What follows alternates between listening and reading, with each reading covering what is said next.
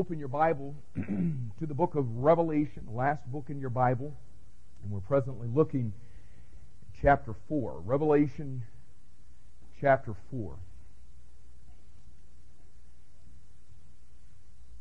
We are, uh, we are living at, I, I think, what is the most incredible time in the history of mankind to be alive.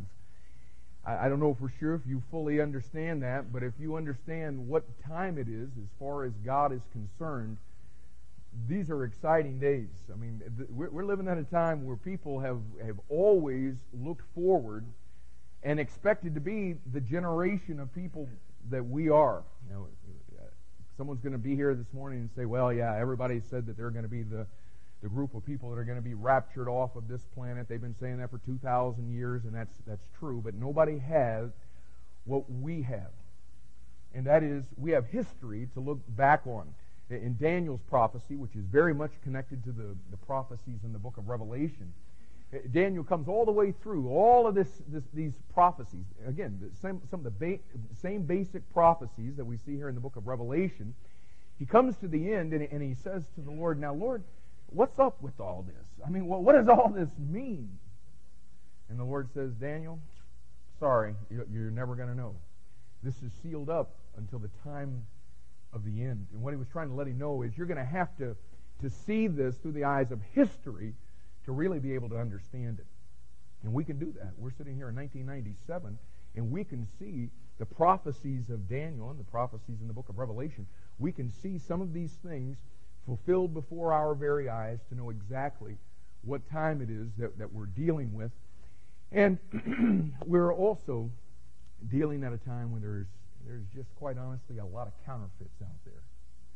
All kind of counterfeit experiences of what are some, some genuine things. I mean, it, it's, it's not uncommon for us to turn on the television and be, be watching Christian television, having somebody tell us about an experience they had where they were literally transported into the throne room of God, and they're sitting there in our living room explaining to us what they have seen literally with their own eyes in heaven, and they're coming back to tell us about it. Now, I don't know just, you know, what your feeling on all of that is. My personal feeling is that it's just a, a crock. It's a lie. Anybody in agreement with that? Okay, well, most of us are in agreement on that. But you see, it's, it's a counterfeit because there is a genuine. You see, what we're dealing with in Revelation chapter 4 is a, a literal, out of the body experience that somebody genuinely had, and God used them to write about that event, and it is specifically spelled out for us. What's interesting is none of these people that write about or talk about their experiences when they went to heaven, none of it looks and sounds anything like what John wrote, and so that's how we know that it's a bunch of trash. Because if it is what what genuinely happened, it's going to look a whole lot like what the Bible says, and quite honestly, it, it's just not. But what we're dealing with here in Revelation chapter 4 is a literal experience that the Apostle John had in 95 AD. And what takes place here is this guy is transported into heaven. He's a picture of the rapture of the church in Revelation chapter 4 and verse 1. And what he does for us here is he tells us and about an event that has yet to taken place that he has already experienced. And that's why we're calling this chapter Back to the Future. We're going back to 95 AD to have a man tell us about something that has never yet taken place, and yet he's experienced with his own eyes, and he has beheld this thing. And what we've been looking at, our outline, you can look at the review on your study sheet. We've been looking at the sequence to heaven, or the, the heavenly translation. What are the, the things that come together we're expecting to be this church that is raptured off of the face of this planet. And so, what is the, the sequence? And we, we look first of all at the time it will happen. Look at Revelation chapter 4, verse 1. It says, After this. And of course, after this takes you back to the previous verse, chapter 3 and verse 22.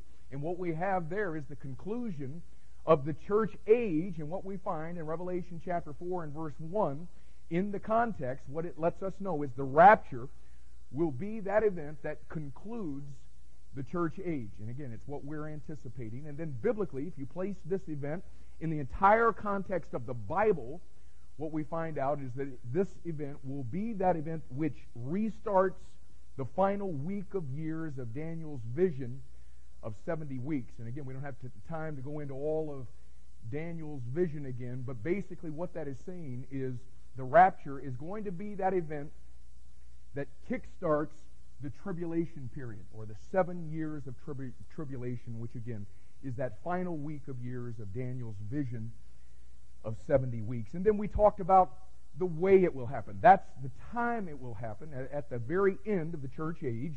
The way it will happen is this, and, and of course we know this because what John does for us here in Revelation chapter 4, verse 1, and the first part of verse 2, is he outlines for us exactly what it was that took place as he was translated into heaven, as he experienced this rapture, if you will. He gives us the outline here.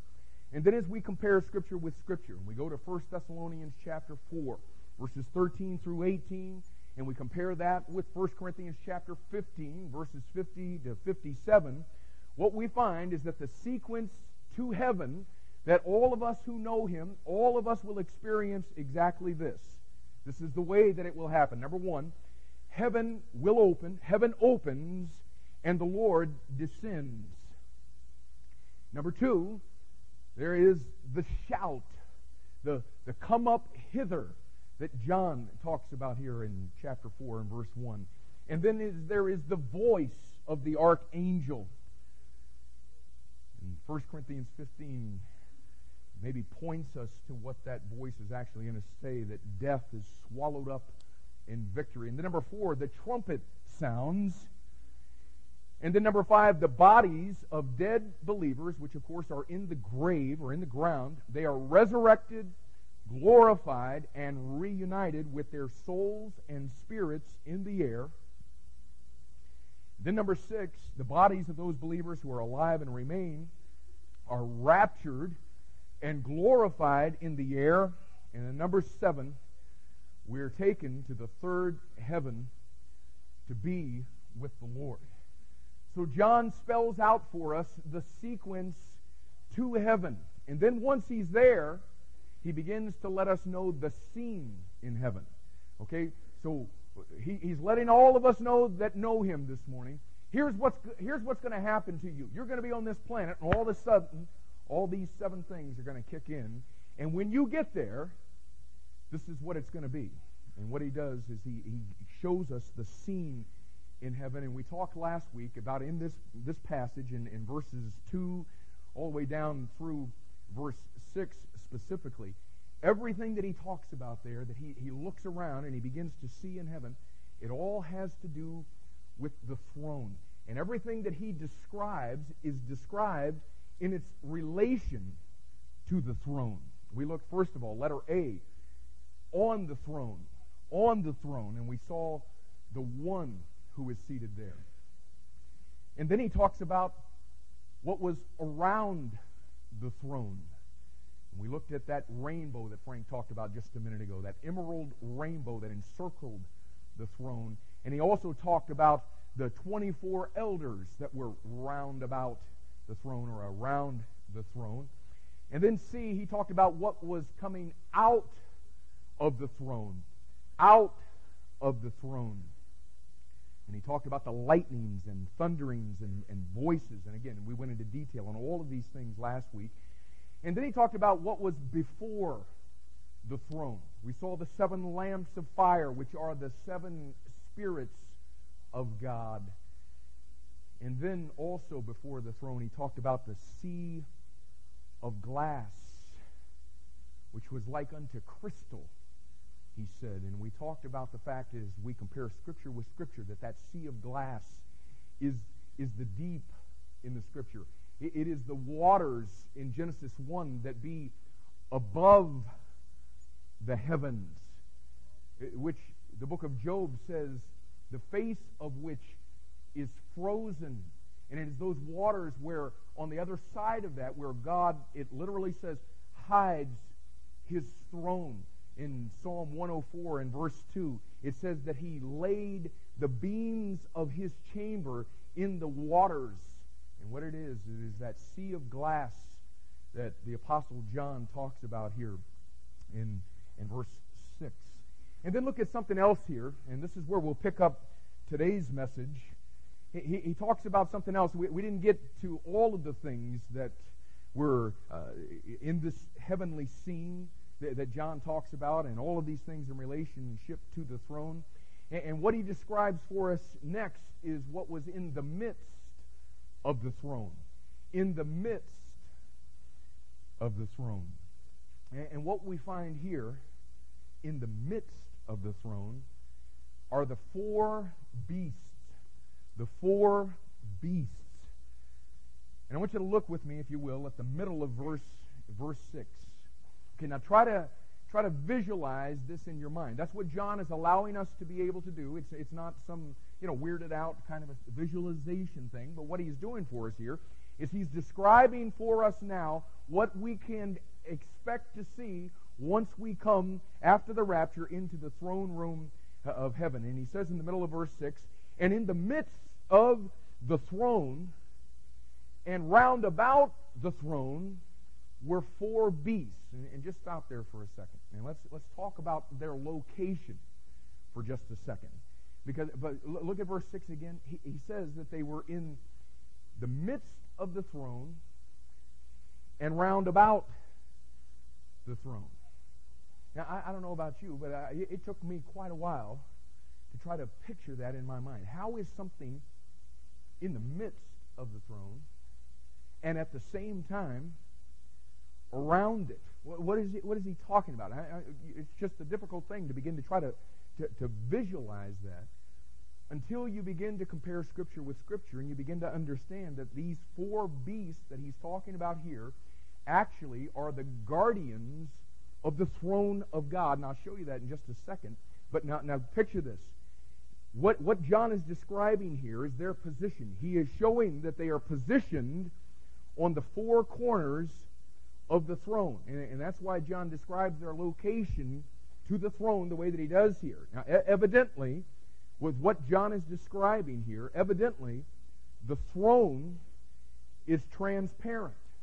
And as he looked at it, he sees right through it. And on the four corners of it, he sees these four beasts. And that's why he says they are in the midst of the throne and round about the throne. But the big question is not so much their location. The big question is who are these four beasts or what are these four beasts? What is their identification? And look at verse look at verse 7.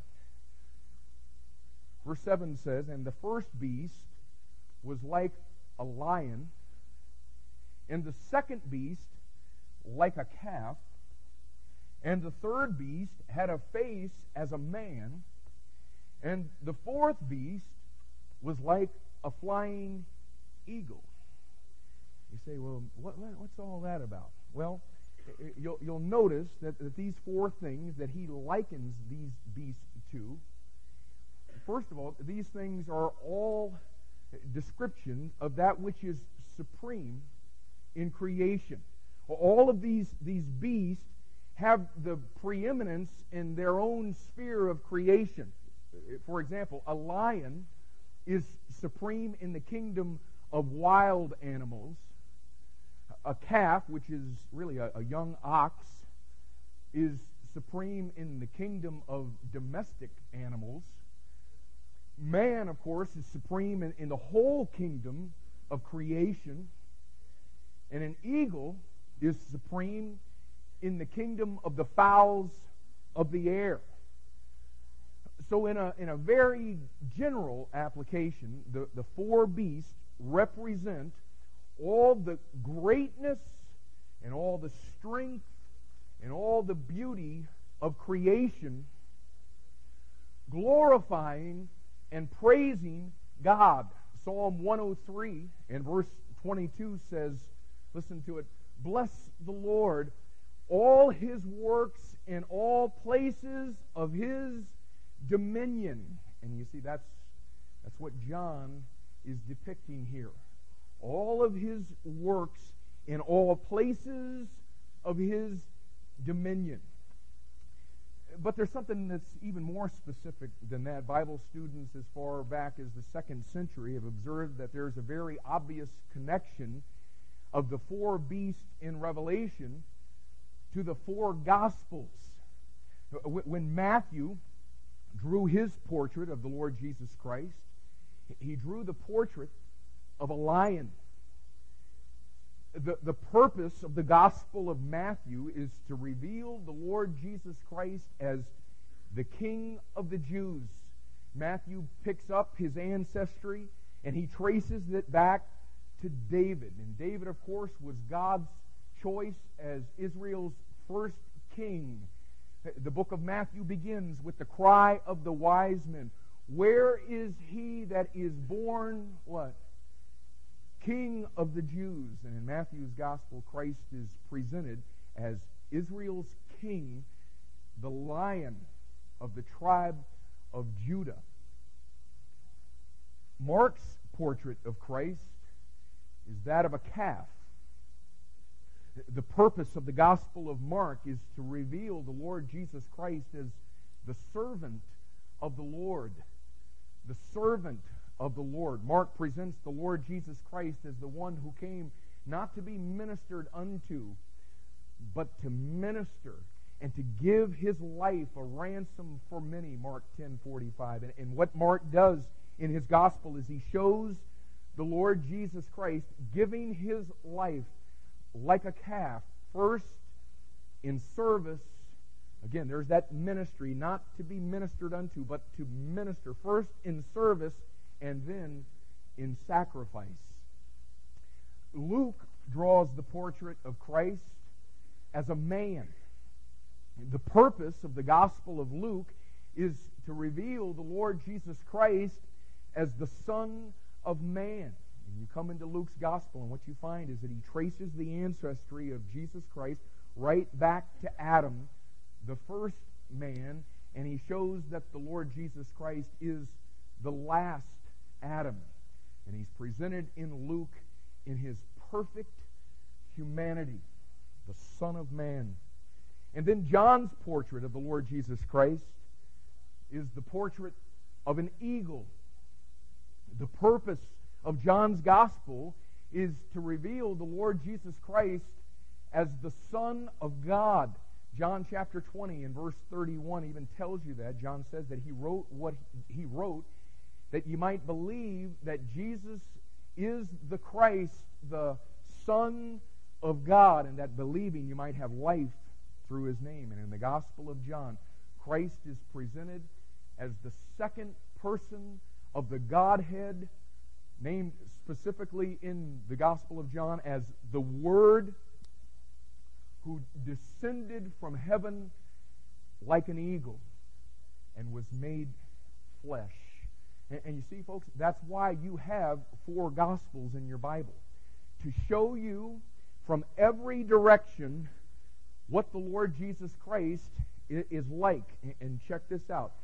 John says that these four beasts that he saw were like a lion, a calf, a man, and an eagle. In other words, each one of them reflected an aspect of the likeness of the Lord. Now, are you seeing that? We, we go to Matthew or the, the Gospels and, and we see that they're all being depicted in the likeness of the Lord Jesus Christ. And John says, When I saw these four beasts, I, I saw them just like that. In other words, I saw them like Christ. I, I saw them the same way that He is presented as He reveals Himself through the Word of God. And, and man, there's a great Bible principle there. You know why the four beasts in Revelation are so much like the Lord Jesus Christ? They're so much like Him because they are so much with Him. And the principle has always held true. Those who spend time in the presence of the Lord, become like the Lord Jesus Christ. Do you remember what happened when, when Moses went up in, into the mount to be in the presence of the Lord? You remember what God told him? He says, Moses, come up into the mount and, and be there. And you remember what happened? Exodus chapter 34 and verse 29 says that, that Moses didn't know it. But what had happened, his, his face had the light of the Shekinah glory of the Lord Jesus Christ on it to the point that, that it was freaking Aaron and all of the rest of the, the children of Israel out when he came down down the hill and they, they said, Hey, whoa, man, can you do this? Can you put a veil over your face? You know what happened? Being in the presence of the Lord caused Moses to become like him. You remember what the apostle John said in 1 John chapter 3 and verse 2 that's going to happen to us when we finally see the Lord Jesus Christ as he is? What does it say is going to happen? We shall be Hello? We shall be like him. And in 2 Corinthians chapter 3 in verse 18 it says that the very thing that has happened to those people like Moses and will happen to all of us when we see him as he is. What it says in 2 Corinthians 3:18 is that same thing happens to us now when we spend time in the presence of the Lord through this book. Do you remember what it says in 2 Corinthians 3:18? It says, "But we all with open face beholding as in a glass the glory of the Lord are changed into the same image from glory to glory, even as by the Spirit of the Lord. And you see, it's just a, a, a consistent principle in the Word of God. We become like the Lord Jesus Christ by spending time in His presence. And, folks, the only way that you can spend time in His presence is through this book. The only way that you'll ever be like Him is through the way that he has revealed his presence on this earth. And it is through this book. We're living at a time to where, quite honestly, there are few people who are like the Lord Jesus Christ. You know why? Because there are very few people who spend time in his presence. Oh, oh, there's a lot of people who have their daily devotions. And there's a lot of people who read the Word of God, but somehow it's never connected to the presence of the Lord Jesus Christ. But I guarantee you, I, I promise you, when you spend time in His presence, you will be like Him. But not only are, are, the four beasts connected to all that is supreme in creation, not only are the four beasts connected to the four Gospels, but again, as you compare Scripture with Scripture, it becomes obvious that the four beasts of Revelation are very much connected to the four living creatures in the book of Ezekiel. And that's what they're called there four living creatures. And I, w- I want you to turn back and I want you to see this with me. In the book of Ezekiel, chapter 1.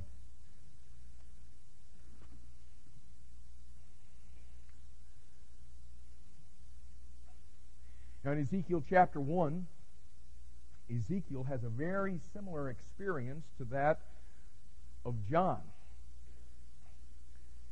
And what it does is it, it really helps us to understand just what these beasts are that, that John talks about over there. Ezekiel chapter 1, let's pick up in verse 1.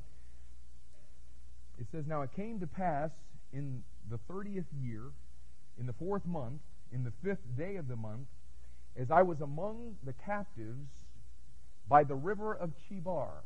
Okay, now, now just, just remember where he uh, was when he had this, this vision. That's going to be important in just a second. He tells us when it was. He tells us where he was. I, I was among the captives by the river of Chebar. And he says this is what happened. The heavens were opened and I saw visions of God. Okay, so I think it's obvious that you can see that this is the same basic context of what we saw uh, and are seeing over in Revelation chapter 4. Heaven opens and he sees the Lord and he is by the river of Chebar. And watch his description of what he saw beginning in verse 4. He says, And I looked, and behold, a whirlwind came out of the, north. If you've been here for our, our study in the last several weeks, you know that the north is very significant when we're talking about the throne of God, when we're talking about heaven, because heaven is located in the in the north. Okay, and so he says a great whirlwind came out of the north, a great cloud, and a fire enfolding itself, and brightness was about it. Again, everything that we've, we've seen in the last several weeks. And out of the midst thereof, as the color of amber, out of the midst of the fire, also out of the midst thereof came the likeness of four living creatures. Okay, now he, he's going to go into a description of them here, and we're going we're going to look at it. But I want you to see something over in chapter 10. We'll come right back here, but go over to Ezekiel chapter 10.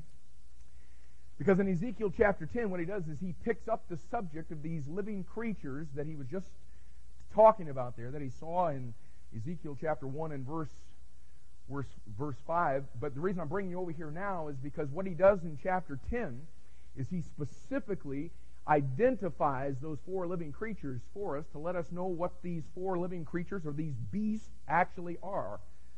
Now, all, all the way through chapter 10, he's been describing these, these four living creatures again. But look at what he tells us in verse 15. And the cherubims were lifted up. This is the living creature that I saw by the river of Chebar.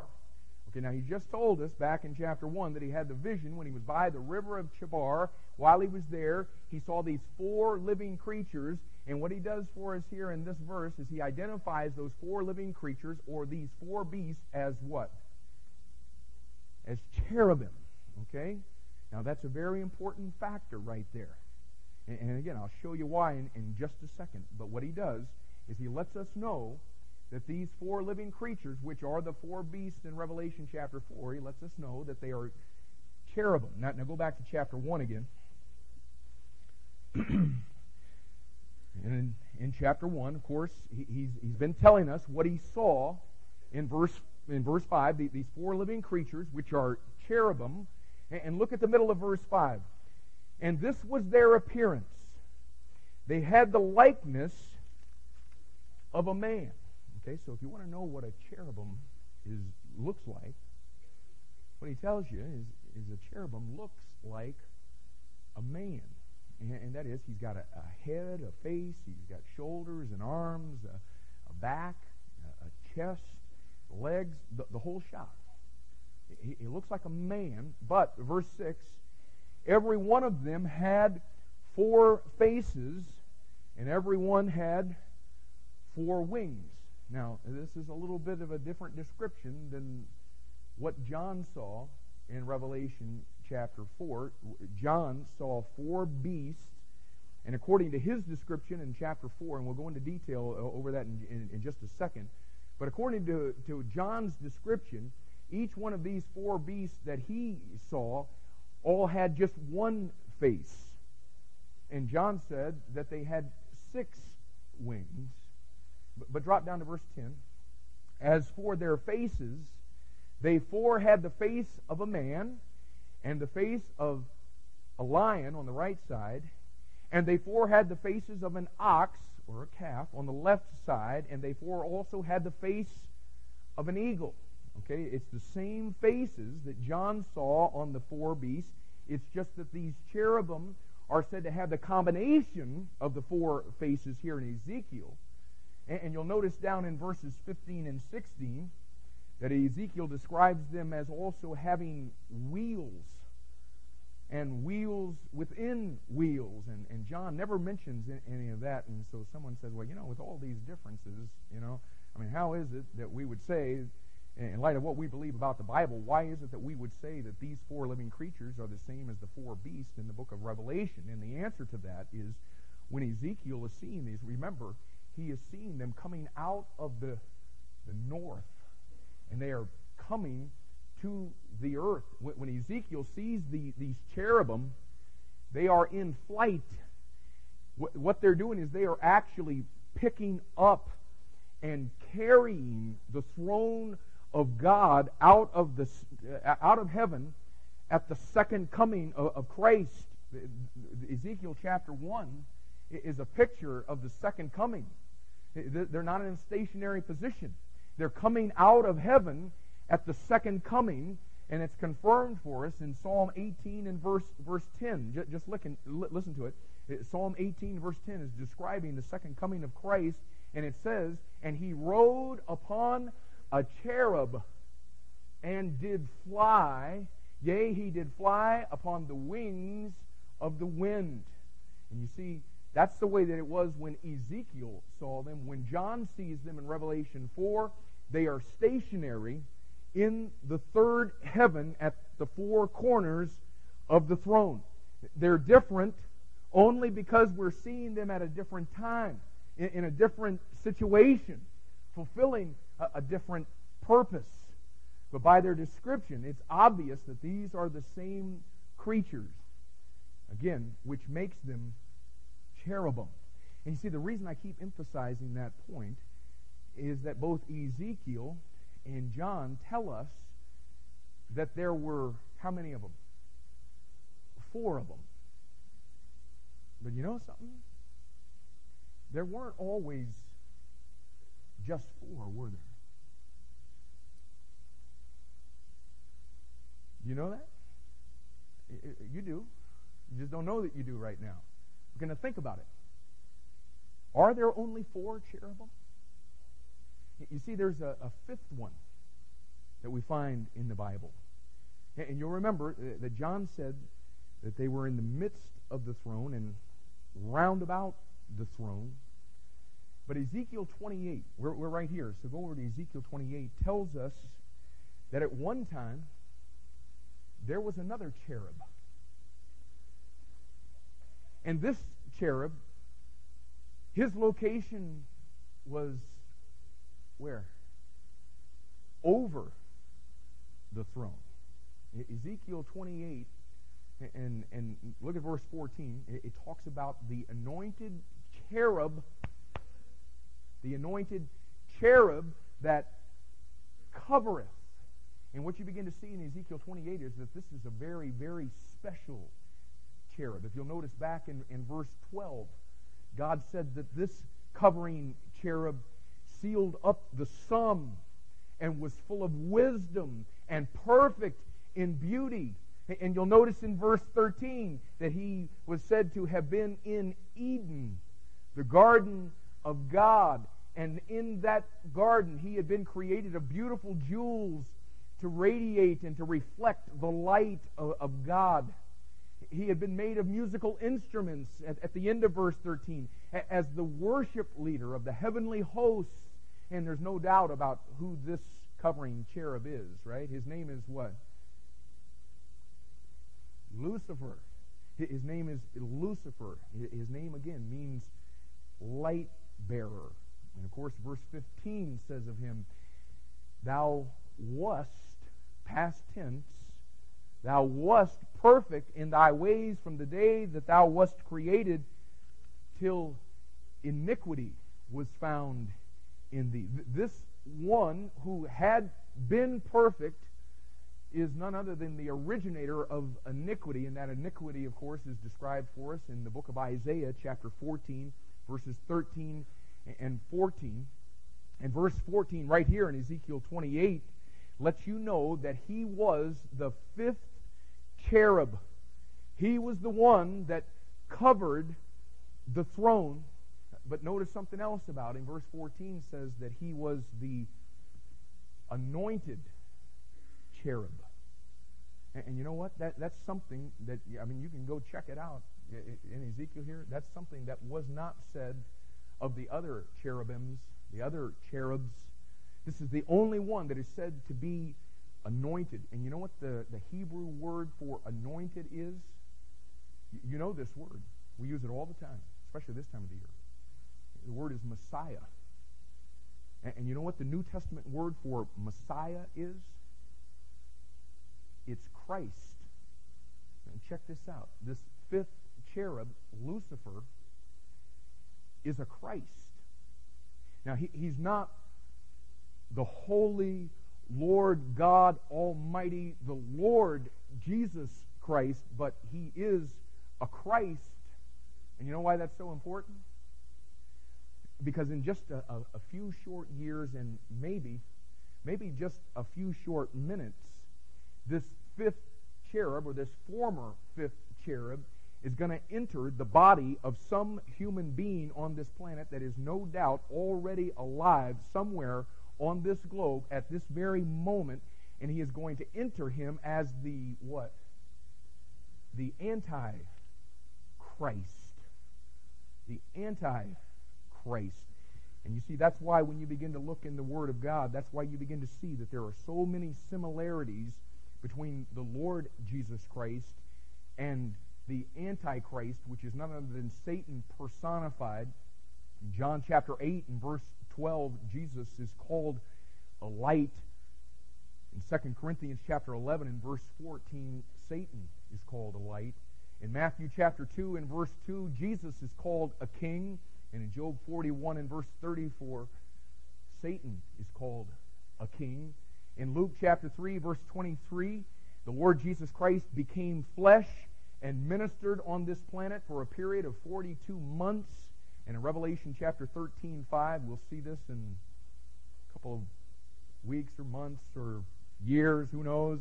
What we're going to find is that Satan becomes flesh and ministers on this earth for a period of 42 months. In Revelation chapter 19 and verse 11, the Lord Jesus Christ comes out of heaven riding on a white horse. We see him in Revelation chapter 6. Satan, we see him in Revelation chapter 6 and verse 2 in the person of the Antichrist riding on a white horse. In Revelation chapter 21, verses 9 and 10, the Lord Jesus Christ is described as a bride who is a church in a city. And in Revelation chapter 17, Satan, in the person of the Antichrist, has a bride who is a church in a city. In John chapter 20 and verse 28, Jesus Christ is called God. In 2 Corinthians chapter 4 and verse 4, Satan is called God, small g. Isaiah chapter 9 and verse 6 calls the Lord Jesus Christ a prince. In John 16 and verse 11, Lucifer, Satan, is called a prince. In Revelation 5 5, the Lord Jesus Christ is called a lion. In 1 Peter chapter 5 and verse 8, Satan is called a lion. The reason he is all of these things is because he is none other than the Antichrist who was anointed such as the fifth cherub that was over the throne or covered the throne. And when we see him, see these cherubim in Ezekiel, when we see them in Revelation, there's four. But there's a fifth one. And he's still looking for a place above the stars of God. He still wants to be like the Most High. All right, now let's go back to Revelation chapter 4. All right, you, still with me? You guys understand all that? Anybody have a question? Okay, ask your neighbor if so. All right, so by comparing Scripture with Scripture, what we've, we've done here is we've specifically identified these four beasts who always accompany the throne wherever it goes. They are the guardian of the throne. Every time that you see that throne, you're going to see these, these living creatures.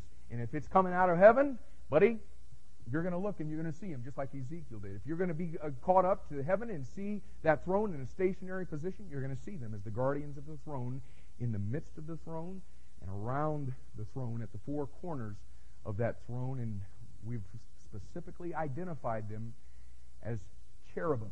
Okay, now let's pick up their description according to what John says. John says at the end of verse 6 that they were full of eyes before and behind, and, and drop down to the middle of verse 8. And they were full of eyes within.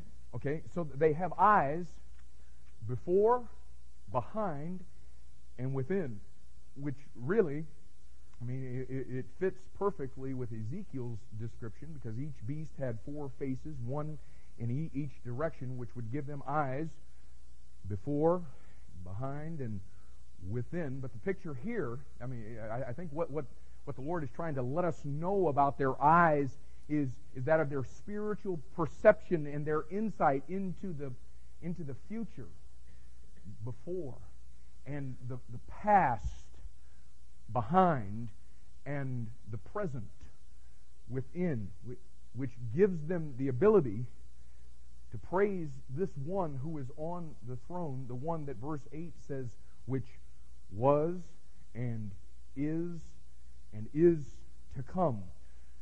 The Lord is that way, and they have the eyes to be able to worship Him in that same kind of way. And verse 8 tells us something else about their description.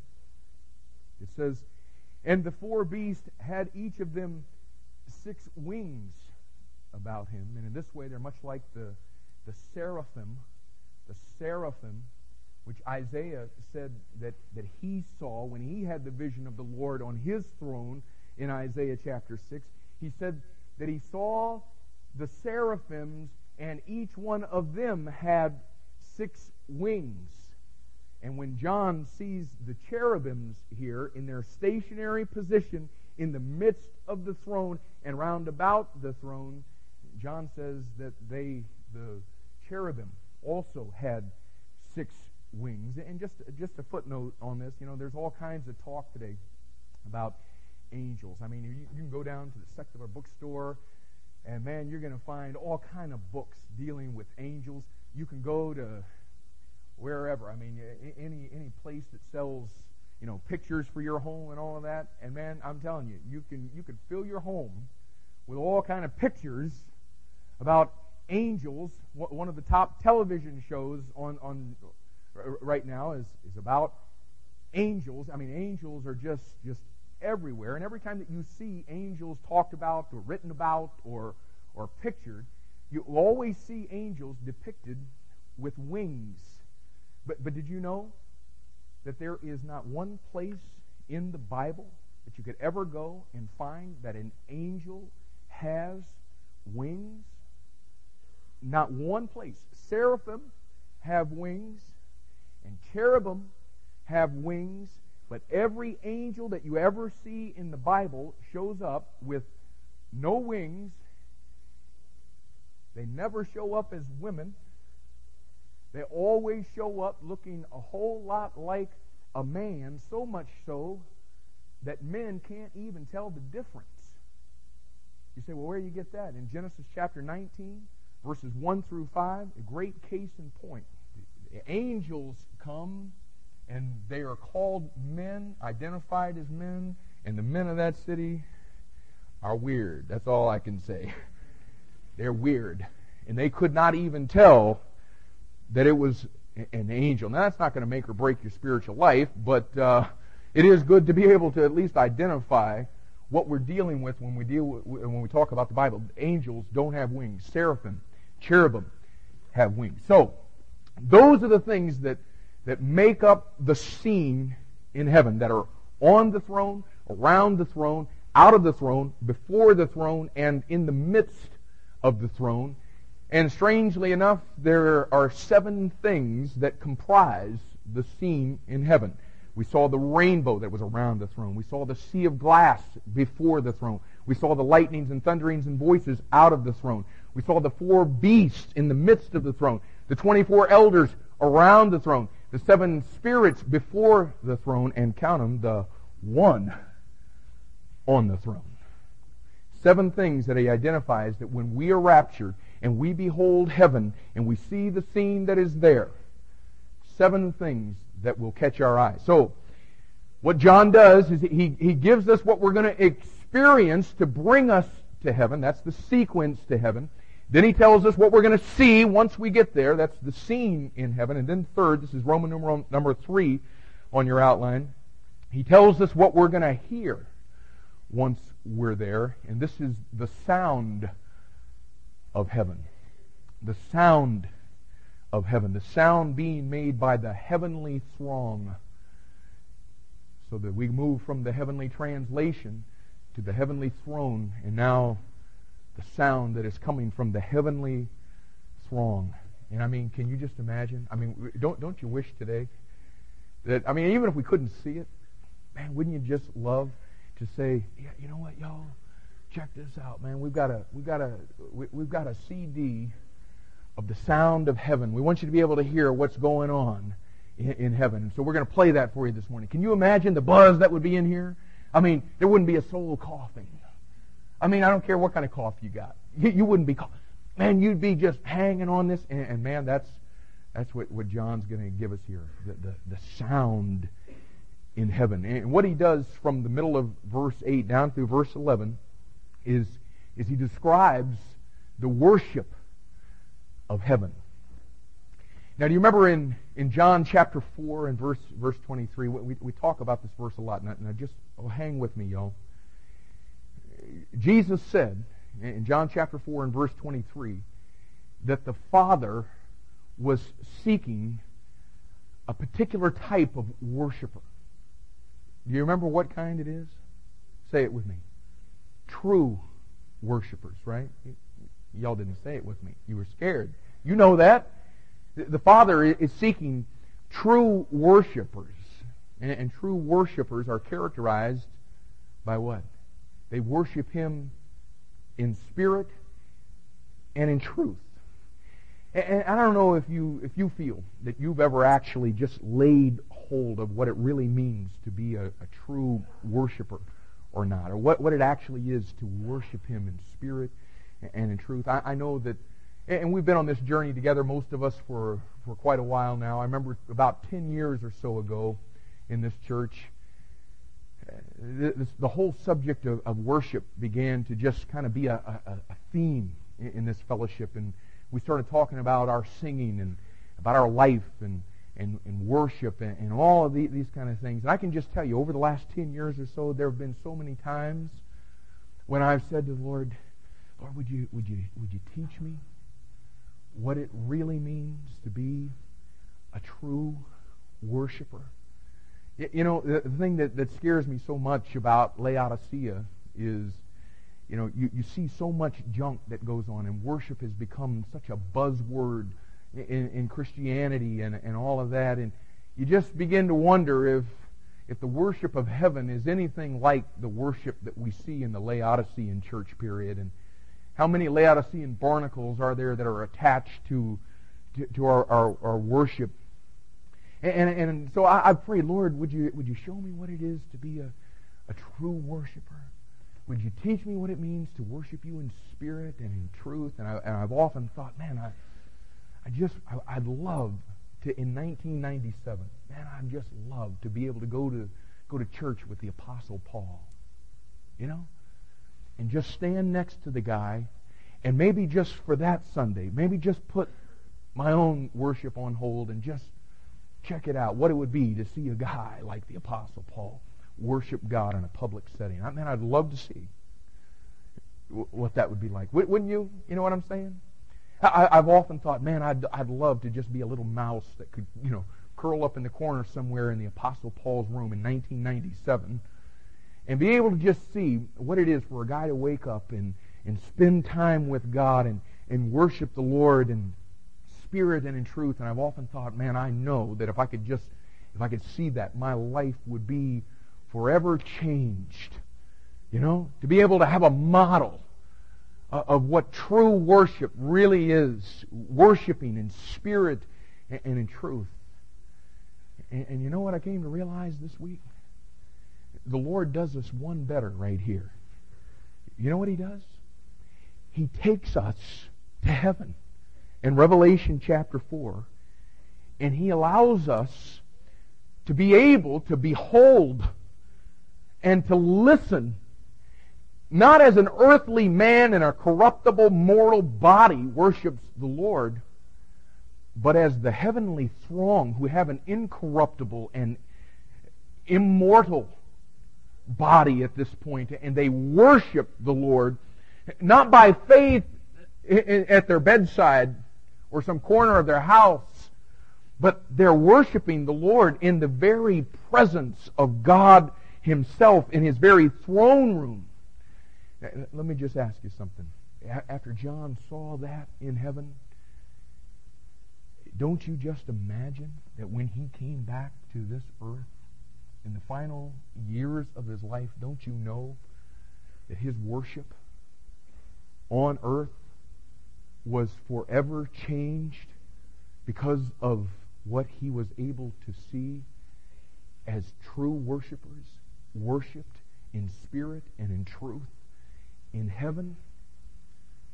And, and don't you don't you think that maybe the reason that this is here is so that we might be able to walk into heaven through the pages of Scripture and be able to see it and to hear it with our spiritual ears so that we too are forever changed when it comes to the worship that our Father is seeking out of heaven, looking at in your life and wanting to receive from you.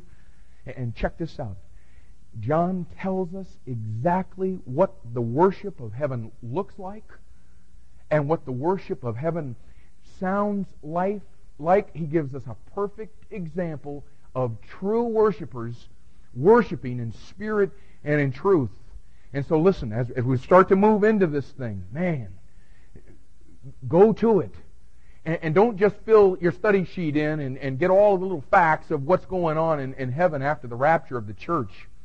Man, allow the Lord to bring you there so that your life can be changed, so that we can all learn something about what this thing of worship really is and what it is to be a, a, a true worshiper.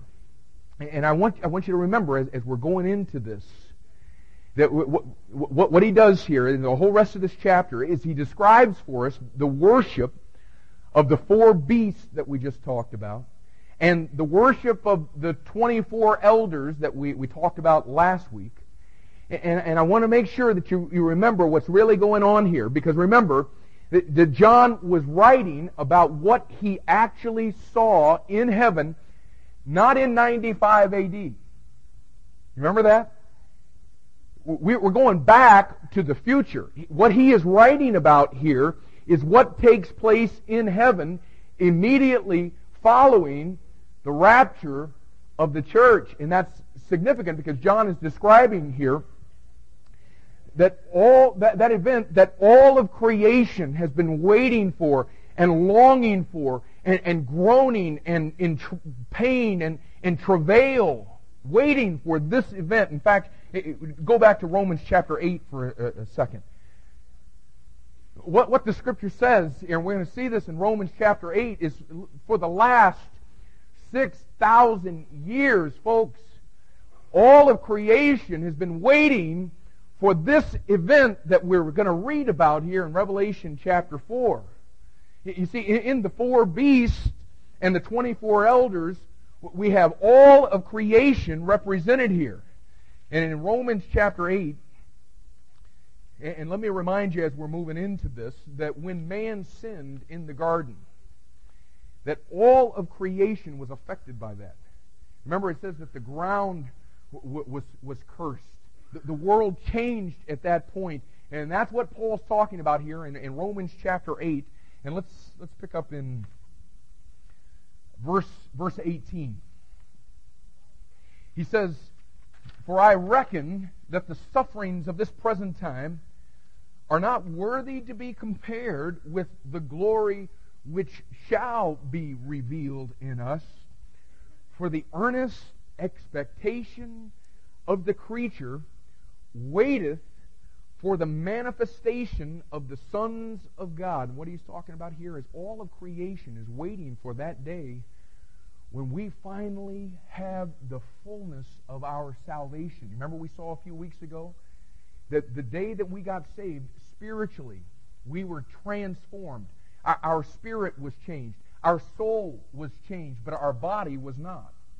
We're, we're awaiting the fullness of our salvation, which will be when we receive a glorified body. And he is saying here all of creation is waiting for that event. Verse 20 For the creature was made subject to vanity, not willingly, but by reason of him who hath subjected the same in hope. Because the creature itself also shall be delivered from the bondage of corruption into the glorious liberty of the children of God. For we know that the whole creation groaneth and travaileth in pain together until now. And not only they, but ourselves also, which have the first fruits of the Spirit, even we also, uh, ourselves groan within ourselves, waiting for the adoption to wit the redemption of our body. And you see what John is describing in Revelation chapter 4, and you can go back there. But listen, what he's describing is the worship of all of creation after the groaning and the, and the travailing and the pain is gone. After we've shed these corruptible, mortal earth suits and we've experienced the redemption uh, of our bodies and we've received from the Lord a glorified body. And man, if you want to learn what it is to be a true worshiper who worships in spirit and in truth, man, you'll never have a better of example of what is included than what you've got right here because, man, this is it. This is how we're going to worship when we go to heaven. So again, as we go through this, man, grab a hold of what you're going to be like then and how you're going to worship then and let's see if we can't begin to apply that on the earth right now. Now, first of all, he describes the worship of the four beasts.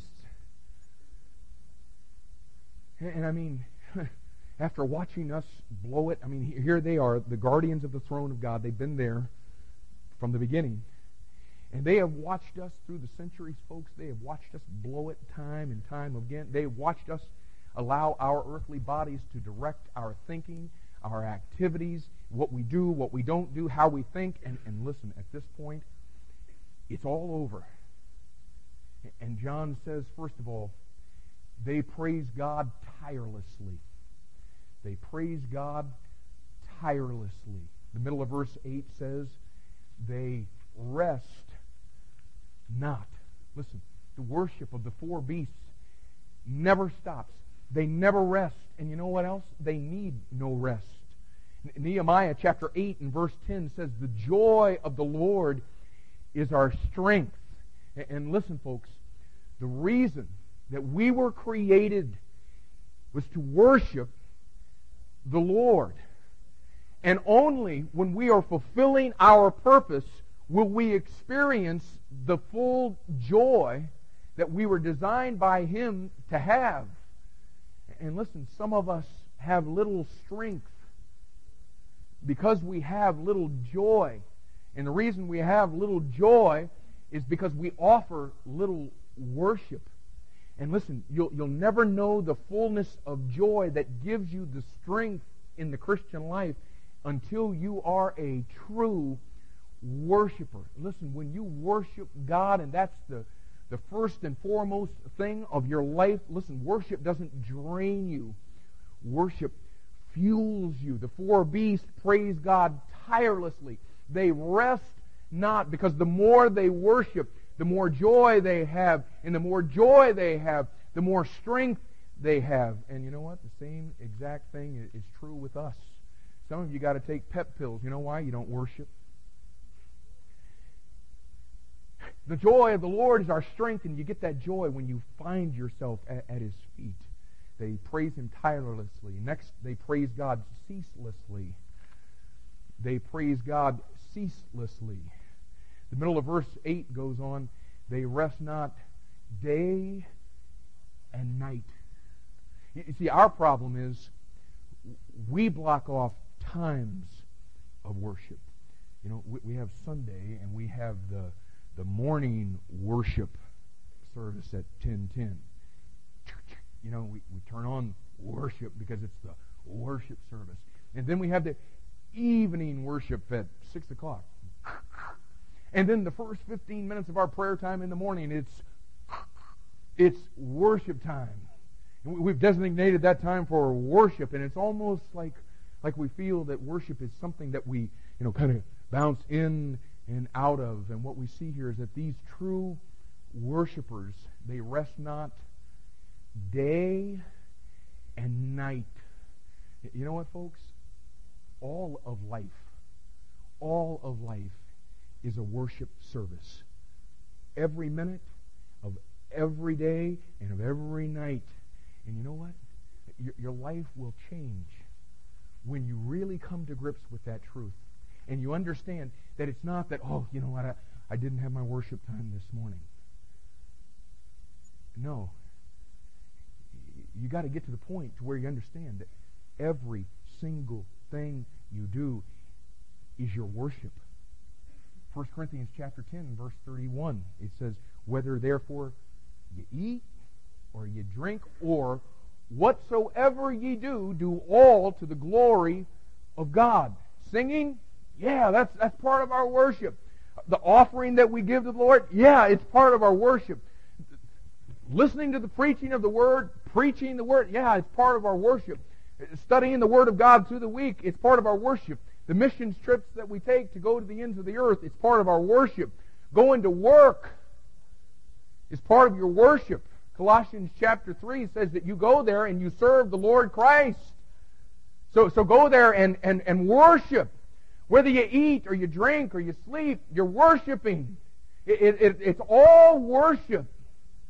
And then look at the third thing. These four beasts, they praise God for His attributes. Yeah, all of life is worship, but worship is also directed. There are special times of worship where we specifically glorify Him and honor Him and, and thank Him for His attributes. And you see, listen, this is, this is where the joy comes from that we were, we were talking about. You know, if, if you just come to the point in your life where you would become a true worshiper, you know what? By the, by the time you, you finish calling out to God the attributes that He possesses, you, you know what happens to you as you're doing that? You are reminded of how unbelievable and undescribable and incredible it is that God loves you and that God lives in you. And you know what? As you're as you're calling out his attributes and all of that is is coming into your very being, you know what happens to you, man? You are filled with such joy that your heart begins to overflow. You begin to be filled with such faith and trust that, that you're no longer all wigged out about, you know, the, the problems of your life. All of a sudden those problems don't seem quite so insurmountable when you've spent time worshiping the attributes of our holy, righteous, almighty God. And, and we see here, first of all, they praise God and they worship God for his holiness. Verse 8 says, They rest not day and night, saying, Holy, holy, holy. And you know why they say it three times? Because he is the God, according to 1 John chapter 5 and verse 7, as well as the entire Bible. He is the God that is manifested in three persons. This is the worship of the great three in one, the thrice holy God who is sitting on the throne. And the four beasts are crying out that God the Father is holy, that his nature has, does not even compute sin, that God the Son, the Word, he is holy, that the Holy Spirit is indeed holy. And listen, when we worship him, because of his holiness, when we worship Him in the fullness of the attribute of His, the fact that He is holy, you know what it does? It shows us our unholiness. And what begins to happen is we see ourselves as we begin to see Him in the fullness of who He is. And what begins to happen is confession of sin. And when you confess your sins, He's faithful and just to forgive you and cleanse you from all unrighteousness. And you know what? You know the full joy of fellowship with him. And you see what happens? The joy of the Lord is your strength. And then we see also that they worship and praise God for his omnipotence. His omnipotence. The fact that he is the all-powerful God. Verse 8 says, They rest not day and night, saying, Holy, holy, holy, Lord God Almighty. And again, if you need faith in your circumstances, buddy, just spend five or 15 minutes or 20 minutes or 30 minutes worshiping Him as the Lord, God, Almighty. you know what? When you're done with that, hey, you don't have a problem. The only problem you've got is a problem He's allowed you to have, and if He's allowed you to have it, enjoy it. It's there for a reason. So we come before Him worshiping His holiness, His omnipotence, and then we see that they worship His eternalness and His omnipresence. Verse 8 says, They rest not day and night, saying, Holy, holy, holy, Lord God Almighty, which was and is and is to come, and all of those at the same time, I might add. And look at the end of verse 9, who liveth forever and ever. You know, earthly kings on earthly thrones are so, so limited and they're so vulnerable and they're so fleeting. But not the one on this throne. He knows no limit. He knows no time. He knows no obstacles. He knows no barriers. He was and is and is to come. He is he who liveth forever and ever. And notice something else about their worship in verse 9.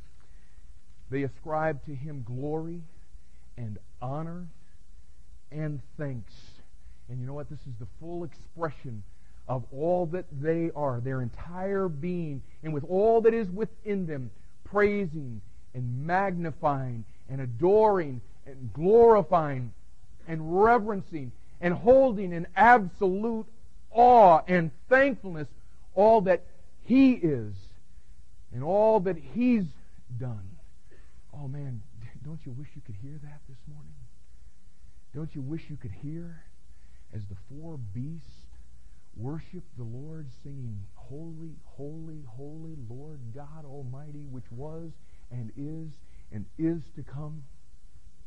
Man, I'm, I'm telling you, their, their worship, I, I, just, I just can't even imagine. It, it, it must have been, it must have been something else because you know what? It brought an incredible response out of the church. The glorified church represented in the 24 elders. Look at verse 9. It says, And when those four beasts give glory and honor and thanks to him that sat on the throne who liveth forever and ever, bam! The 24 elders fall down before him that sat on the throne and worship him that liveth forever and ever and cast their crowns before the throne, saying, Thou art worthy, O Lord, to receive glory and honor and power, for thou hast created all things, and for thy pleasure they are and were created. The, church is raptured into the presence of the Lord who is sitting on his throne. And as we saw last week, he is sitting there in all of his splendor and majesty and glory. The one that, that Peter said in 1 Peter chapter 1 and verse 8, that though we've never seen him, we love him. And here we are, represented in the 24 elders. This is the, the raptured church of Jesus Christ. And we're able to behold him for the very first time. And as we do, we come into that, that scene, and here is all of creation represented in the four beasts, and they're lifting their voices and they're singing, Holy, Holy, Holy. I mean, we're just absolutely overwhelmed. Lord God Almighty, which was and is and is to come, and we're looking around and we're seeing all of this, and we see that one that we have carried on a love relationship with from this planet, and now we finally behold him, and we hear all of the sounds of the four beasts as they worship, and immediately, spontaneously, unreservedly, unashamedly, the 24 elders prostrate their bodies. Verse 10 says, They fall down before him that sat on the throne and worship him that liveth forever and ever. And we've said it so many times before, but when you really see the Lord in all of his holiness, in all of his glory, the most comfortable position that you can find yourself in is on your face. Not on your feet, not on your bumper, on your face. And as you go through the Bible and you look at this this, this thing of worship in the Bible, you, you find that there are generally two ways that that worship is expressed. One is by bowing down or prostrating yourself, and the other is to offer gifts. You remember the wise men? In Matthew chapter 2 and verse 11, it says that they came before the Christ child, and it says that they worshiped him. And if you look at that verse, what you'll find is that they only did two things. Number one, it says they fell down. And number two, they opened their treasure and presented unto him gifts. And you know, it's interesting, but it's that same exact thing that you see the church doing in heaven, right, right here after the rapture. Verse 9 says that they worshiped him, and it shows the church doing two things. They fall down, they, they prostrate themselves, they prostrate their bodies, and number two, they cast their crowns before him. You, you know what they're doing, y'all? They're, they're showing him their worthship. And I don't have a lisp.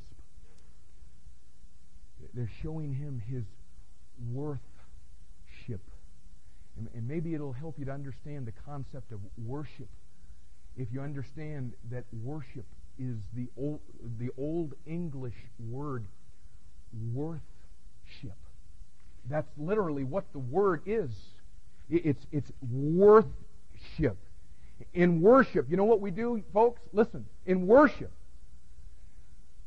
we open the treasures of our heart. We open the treasures of, of our entire being. And we exhibit to the Lord Jesus Christ what He's worth. And here is the church in heaven falling before Him demonstrating that he is worthy of their absolute surrender.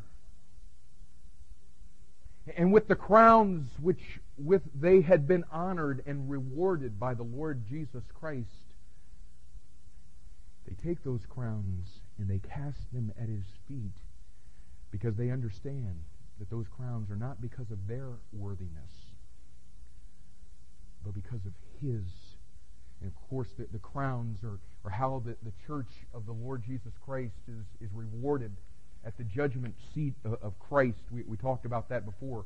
There, there's five crowns that are available to you as a reward. But it's not like we've got a crown shelf in heaven. It's not like we go around sporting, check out my brim, y'all. Check out my lid. It, it's not that at all. We, we take those crowns and we say, you're, you're worthy. I, I, I'm, I'm not worthy of this. You're worthy. And, and you see, what we see here is the church not only demonstrating it by, by prostrating their bodies and casting their crowns, but they actually proclaim the same truth of his worthiness with their mouth because the next thing we see in verse 11 is they lift their voices. They've shown it by falling down and casting their crowns, and now they lift their voices to put the words to the music, if you will. And they exclaim, we exclaim, if you will, with our voices in verse 11, saying, Thou art worthy, O Lord to receive glory and honor and power. You know what this is? This is us saying to the Lord, Lord, you alone are worthy. There, no one else, no one else is deserving of any, any praise. We owe it all to you. In fact, Lord, we owe our very existence to you. That's what we say at the end of verse 11 for thou hast created all things, and for thy pleasure they are and were created. Lord, th- these crowns, thank you. I'm not worthy of this. And We fall down before Him in absolute surrender. We take the crowns, we open the treasures that the Lord has granted to us, and we present them to Him as our worthship. We say, This is what you are worthy of, because without you, there would be no praise. We owe you our very existence. And so John takes us in. Don't, don't pack up, please. John takes us in in Revelation chapter 4. He takes us into the throne room of heaven and he says, here's how you're going to get there. And when you do, this is what you're going to see. And when you see it, this is what you're going to do. Because you're going to hear some of the most incredible things in the world. And when you hear those four beasts, buddy, bam, you're going to you're going to make a beeline to his feet to show him his worship. That'll be our worship then. And may God help us to bring the worship of heaven to earth in our lives now. You know, you know what, uh, really, uh, uh, and not that I'm a spiritual giant, you know, we all have different goals. You know what the bottom line goal of my life really is? I want to, I want to live, and I don't. Is the goal. I, I want to live in such absolute surrender of the Lord Jesus Christ that He can look at my life and see that my life is cast before Him because He's worthy of that. And I want to so learn to worship Him like that down here so that when I get there, it's not going to all be so freaky. You know, I, I, what I want is it for it to just be a continuation of a life of worship. You see, if all of life is worship and everything that you're doing, you constantly are going through your life worshiping the Lord, wouldn't it be a great thing to be raptured off of this planet, worshiping Him by faith on the earth and coming into His very presence and just continuing what's already been going on? And I'm afraid if something doesn't happen for some of us, maybe even today, to, to, to just begin to change us in our whole approach to this thing of spending time with God and being in His presence, I'm afraid some of us are, are going to get to heaven and go, wow. And you're going to have to begin to learn to do some things. When we have the opportunity right now to be true worshipers, who worship in spirit and in truth.